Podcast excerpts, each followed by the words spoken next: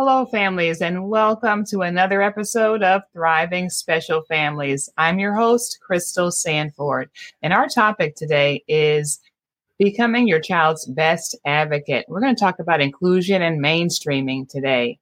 What is the difference between inclusion and mainstreaming? How can these areas impact your child's education? We're going to talk more about that today. Remember, if you are watching, thank you again for joining us for another episode. If you're watching live, then feel free to add your comments or questions to the comments section, and we'll do our best to answer those along the way. If you're listening to our podcast, then welcome as well to the Thriving Special Families family. And lastly, always remember that the information that is shared is for your informational purposes only. If you're in need of medical or legal advice, please do contact a professional in that area. So today I am so honored to have my guest, Sarah Tyra. Hi, Sarah. Hi. So glad to have you here today. Thank you. I'm excited to be here. Awesome. Thank you. So Sarah is the lead advocate at San Diego Special Education Advocates, and she has such great expertise in the area of inclusion and mainstreaming. So just so happy to hear her voice in this area. So let me introduce Sarah. Sarah is a special education advocate again in San Diego. She began her career in special education by substituting as a paraprofessional in special education classes. She then became a moderate to severe special education teacher in the high school setting. Sarah's experience teaching in a separate specialized school, charter school, and comprehensive high school campuses. For the last 16 years, Sarah has also volunteered her time at a sleepaway camp for children and adults with disabilities through Easter Seals. She now serves on the directing staff for that camp. Sarah graduated from the University of San Diego with a degree in liberal studies and a concentration in mathematics.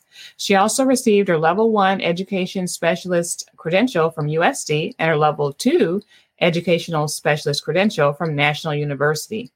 As an advocate, Sarah serves families throughout the San Diego County. Her clients have children through ages 3 through 22, ranging across all ability levels. So Sarah, I'm such a big proponent of story. I really think that everyone's story is so valuable. I'd love to hear more about what led you to become an advocate. Yeah, so back in high school, I volunteered at that sleepaway camp. I had a friend who invited me to volunteer with her, and I loved it. It changed my life, and I've been going every year since, give or take a couple of years when kids were born and things. But that inspired me to be a peer tutor at my own high school so that I could volunteer in the moderate severe class there during my elective period. And that's what inspired me to be a teacher of my own.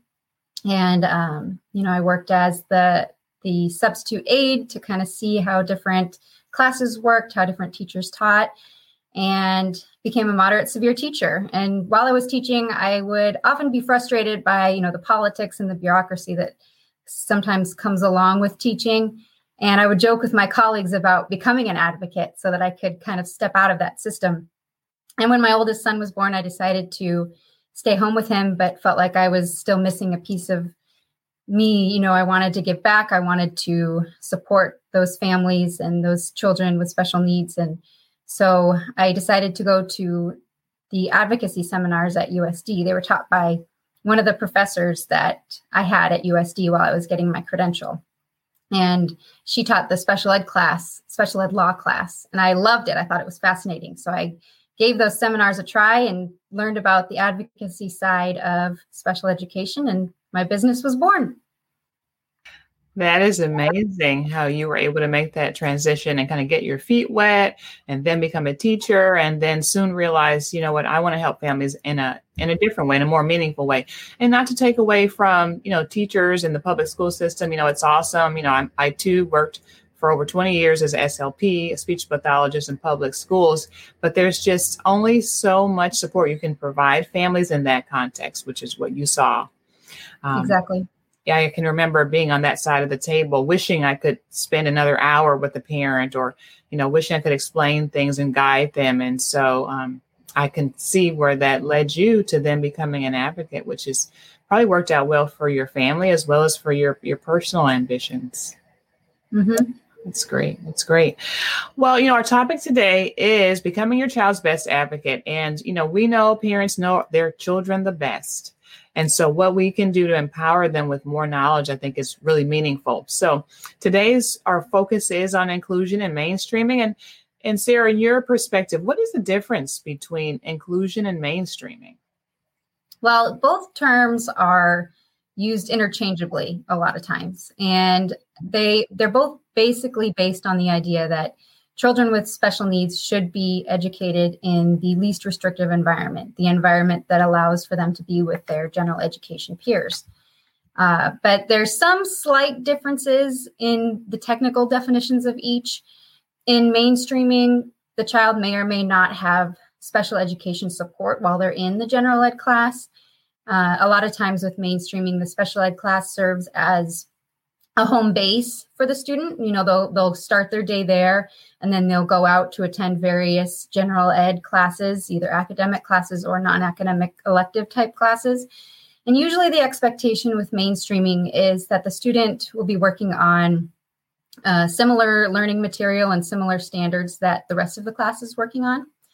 And with inclusion, special ed support can be brought into the general ed class. The special ed teacher might go into the class and be working on a small group of students.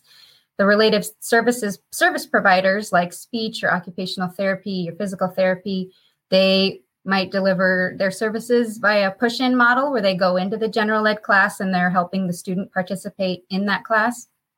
And the student with inclusion can be working on material close to the same standard or objective, or they can be working on something completely different, but still be involved in that same lesson. And I found, in my experience, a mix of the two seems to be the most effective. It just depends on, what the student needs, that I in IEP, right? The individualized part, where we're not trying to put kids into existing programs, but as the IEP team, we are looking at what each child needs and developing a program that best meets their needs. That's awesome. And thank you so much for bringing clarity to that. It sounds as though, mainstreaming truly is for that child that has maybe less needs and can function a little bit more independently in that gen ed environment.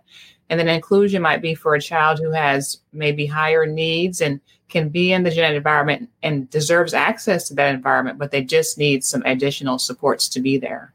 Right. Yeah, that's great. Thank you. We also had a parent, and parents, if you're just joining us, again, welcome to another episode of Thriving Special Families. What's inclusion? What's mainstreaming? How can this impact your child? That's our topic today, as we have Sarah Tyra from San Diego Special Education Advocates. And so we do have a question from a parent. She wondered if you knew if those classes, your special education training, your advocacy training program was still available at USD here in San Diego. Yes, I believe so. I think this past year they did it virtually, but I think they offer it usually twice a year, at least in the fall every year. So the acronym they use is SELAS, Special Education Law and Advocacy Series, Seminar Series. So if you search for that, I'm sure you'll be able to find more information. Awesome. Yes, I too went through that same program. I found it to be just a wonderful asset to myself and adding more tools to my tool belt as an advocate. It was a great program too. So I do also highly recommend that. We also have another advocate who's watching and joining us. We have Jenny Rayle. So shout out to Jenny out there, another one of our wonderful advocates. Hey, in San Diego. And then another one of my regular parents who watches is Peggy. So shout out to Peggy as well. Our next question is, you had a lot of experience in supporting kids in the public school system. You, I'm sure, had students who were included, who experienced mainstreaming. What tips do you have for parents who are looking to have their child gain more access in that least restrictive environment? Well, there's a lot of different reasons that parents struggle sometimes to get their student to have more access. It can be because the student is maybe having a hard time in the general ed environment. Maybe the right supports aren't in place yet, or the staff isn't as involved as they should be, or maybe they don't know how to facilitate more inclusion for the child. So a lot of times what I try to do in general is I'll first look at the child's IEP goals. I'll see if the goals are based on any sort of standards that can be applied to the general ed class. I will look and see if the child is currently making progress on their goals with the type of mainstreaming or inclusion that they're currently getting. And I'll also look at how their current goals could be implemented in general ed. And while I was teaching, I had a really helpful chart that I would use, and I would show parents, and they were always so excited to see it because it makes a lot of sense. On the vertical side of the chart, I write down the child's schedule for the day, you know, first period, second period, recess, lunch, you know, whatever they're doing throughout the day. And then along the top of the chart, I would put each IEP goal. And then I would put an X in the chart for wherever that IEP goal on the schedule is going to be worked on throughout the day. And parents love that because they can see then, you know, what's being worked on and when, and you can share that with the general ed teachers so they know what the expectations are in that class. And then the second piece of advice I would give would be to gather data to back up your request. You know, if you want them to attend a certain class, ask to observe that class, or if they're in a class but having trouble, ask to observe. You can ask to trial more time. I've noticed that IEP teams are a little more receptive to asking for a trial instead of, you know, a finite, you know, this is what's going to happen. You can ask for updated assessments or independent evaluations if recent assessments were done that you don't think were informative enough. And you can also ask for data about how the inclusion and mainstreaming is going so far. You know, what has the child been doing? Are they participating in different activities? What types of training did the teacher get? You know, that those sorts of things. Mm-hmm. These are all wonderful tips. First of all, I love your schedule. And I think parents would love just to have access to that, or could maybe even recreate that. So that's sounds like a great visual, and not just for families, but also for gen ed teachers, paras, whomever is going to be supporting the kid throughout the day. So that's great, so that we can really make sure that those IEP goals are being worked on, right? Because they should be, parents should be receiving progress reports about how their children are doing on these IEP goals. So this is a great way to collect data, and a great way for parents to be able to hold teams accountable in regards to those IEP goals. Right. And then another piece that you kind of touched on was, you know, asking for data and also asking for a trial. I think that can be a super great compromise. And it could go either way. If there's a change that a parent is maybe concerned about, then possibly a trial might be a good option, or that the team might not be maybe pushing back about saying well, a trial could be a good option. And we have another advocate out there with us as well, April. Shout out to April Villafana, who also is a great advocate here in San Diego. Hi, April. Awesome. So here's another question in regards to your work when you were in the more moderate to severe environment, right, into that program. You know, I have seen, both as an employee and as an advocate, I've seen inclusion done well, and I've seen it done poorly. You know, I've seen kiddos with high needs in the gen ed classroom in the back of the room with an aide playing with a toy, you know, and not even engaging. So what tips do you have for parents who have children who have more significant needs, but they know that their child could really benefit from having access to that gen ed environment? So, yeah, like you said, I've seen that too, where, you know, sometimes it's done really well, and other times the child is just kind of sitting in the back and they're a body in the room, but they're not getting any sort of value from being there.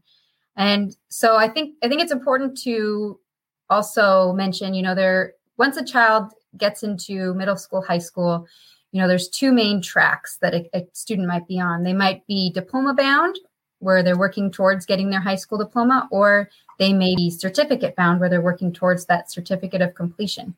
And so usually, and I say usually because, you know, every case is different, but usually those students with moderate to severe disabilities are working towards their certificate of completion instead of the diploma. And so usually they're working on more, you know, functional life skills in those types of settings, mm-hmm. and working on, you know, communication skills, social skills, skills that would help them, you know, in the workforce to get a job, to participate in the community. And so it's important, I think, for parents and teachers to realize that just because the student maybe isn't reading at grade level or isn't going to be working on algebra, there are a lot of other valuable skills that they can be working on while they're in that class. You know, they can be working on vocational skills like helping the teacher pass out the papers, or they can be working on communication skills by having some responses to class discussions pre-programmed into their communication device. They can be working on social skills by greeting their peers, by participating in the group, by helping the teacher ask questions. You can pair peers strategically with the student for group projects. You know, maybe there's a student in the class who, you know, really excels or really loves to be helpful, and so they would be a great peer buddy for the student in the class.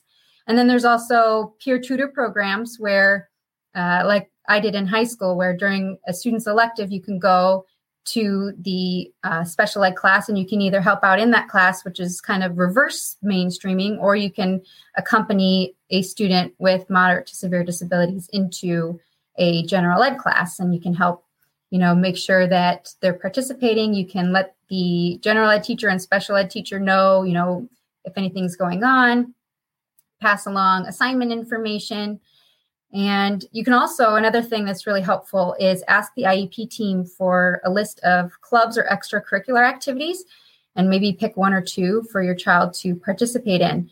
And you can ask the IEP team for help facilitating the student's involvement. A lot of times clubs meet during lunch, and, you know, there's all sorts of different various interests. I know at the schools that I taught at, there were video game clubs and anime clubs and, you know, cartoon clubs, cooking clubs, all sorts of things. So there's bound to be something that your child would like. Mm-hmm. And a lot of times on the IEP, you know, they talk about the general ed time that your child is supposed to have, and there's percentages listed, and they're supposed to also include lunch and passing period and recess in that time. So it's a good way to make sure that that time is used effectively instead of, you know, just saying that it's being used. Oh, yeah. For sure. Yeah. Finding creative ways to have our children have access to their general education peers, to really maybe dive into some of their special interests. You know, those clubs can be really awesome. And I love those ideas about even the kid communication device can be helpful in engaging, supporting the teacher, interacting with their peers in a gen ed environment. So these are great, great tips. And I hope parents, you're listening, realizing that the potential is there for your child to be able to be successful, to have some positive engagements in a variety of environments. So don't be dissuaded or persuaded by an IEP team to have lower expectations. I always encourage parents to have high expectations. And then if the child has significant struggles, we can put in some supports. But at least we've started high, which is really what the law says, this restrictive environment. So now, Sarah, what have you seen differently when it comes to inclusion and mainstreaming in the past, you know, year or so, now that we've been in, you know, school closures and distance learning and hybrid learning? Is inclusion and mainstreaming even happening right now? So like everything else right now, it definitely varies, you know, from district to district and even from school to school. You know, and everything continues to change as regulations are changing. And so in some it's been possible and others not so much, unfortunately. And I've noticed, you know, with in-person learning, one of the reasons that districts are having trouble is because of cohorts and trying to keep, you know, numbers of groups of students low. But technically, if it's on the IEP, they should still be providing it somehow. So I've seen a lot of creative use of distance learning for inclusion for students. And, you know, some positives with the distance learning model were that parents and students could access the general ed environment from home, and parents were able to see, you know, what was going on in that general ed class and how the class works and the structure of the class, so that they can be more informed in IEP meetings when teams are making those decisions. And I've also seen with distance learning that teams were more open to trialing more general ed time just because the student was joining virtually, so they could be flexible with schedules, and there was just a little bit more time to you know, work that out. Well, that's been a plus. That's awesome to see that, you know, and that's, I can imagine that more teams might be willing to trial things because it's an easier way to integrate the student, you know, through, you know, Zoom and distance learning. So that's awesome. So, without, sharing any more specific information, can you tell us about maybe a success story with a family that you've supported when it comes to inclusion and mainstreaming? Yes. So I have a client who reached out to me originally because her son is supposed to have a one-on-one aid while he's included in general ed, but for whatever reason, the school district had stopped providing that one-on-one aid. There was an aid in the class already for, there were about 6 to 8 special education students that would participate in this general ed class. And so the district was saying, oh, that's enough. He's doing fine. He's making progress. And the mom and I kept saying, no, this isn't what's in the IEP. We need to have a one-on-one aid. And it came out the student had left campus a couple times, and there was some serious problems. And we had multiple IEP meetings and emails, and the district just was not receptive to what we were trying to say. So I ended up filing a compliance complaint with the state of California. And it came back with the state that we were right and that the district needed to provide the aid as it was written in the IEP. And they also ended up giving some compensatory tutoring hours to the student as a little makeup for the lost time. So. Well, that's great. That's so wonderful that that case turned around. And that finally, although you had to, help the parent exercise their parent rights, at least it was able to be found that this child truly received the IEP related services, whatever said in the IEP. So that's wonderful. So parents, if you have any final questions, and if you're watching us live, feel free to add those to the comments section. Sarah, how can parents contact you if they have more specific questions around inclusion and mainstreaming, or if they have a child maybe who's a high schooler, because it sounds like that's a real place of specialty for you? Yeah, well, my email, I check it all the time. My email is styra, like my name, Sarah Tyra, at SanDiegoSEA.com. I also have a website, SanDiegoSEA.com. So those are the two best ways to find me. Awesome. Great. So parents, if you've got more inclusion and mainstreaming questions, feel free to contact Sarah. She's got a wealth of experience in this area, and I think she can be a really valuable resource for you there. And if you're a parent of a child with autism, if you've got some specific IEP concerns, feel free to reach out to us at Stanford Autism Consulting as well. We're at sdautismhelp.com. So this has just been a wonderful episode. Thank you again, Sarah, from San Diego Special Education Advocates, for being here. So glad to have you. Thank you so much. Yes, it was an honor. Awesome. Awesome. So parents, always remember, you're going to be okay, and your child's going to be okay too. Thanks so much, and see you in the next episode.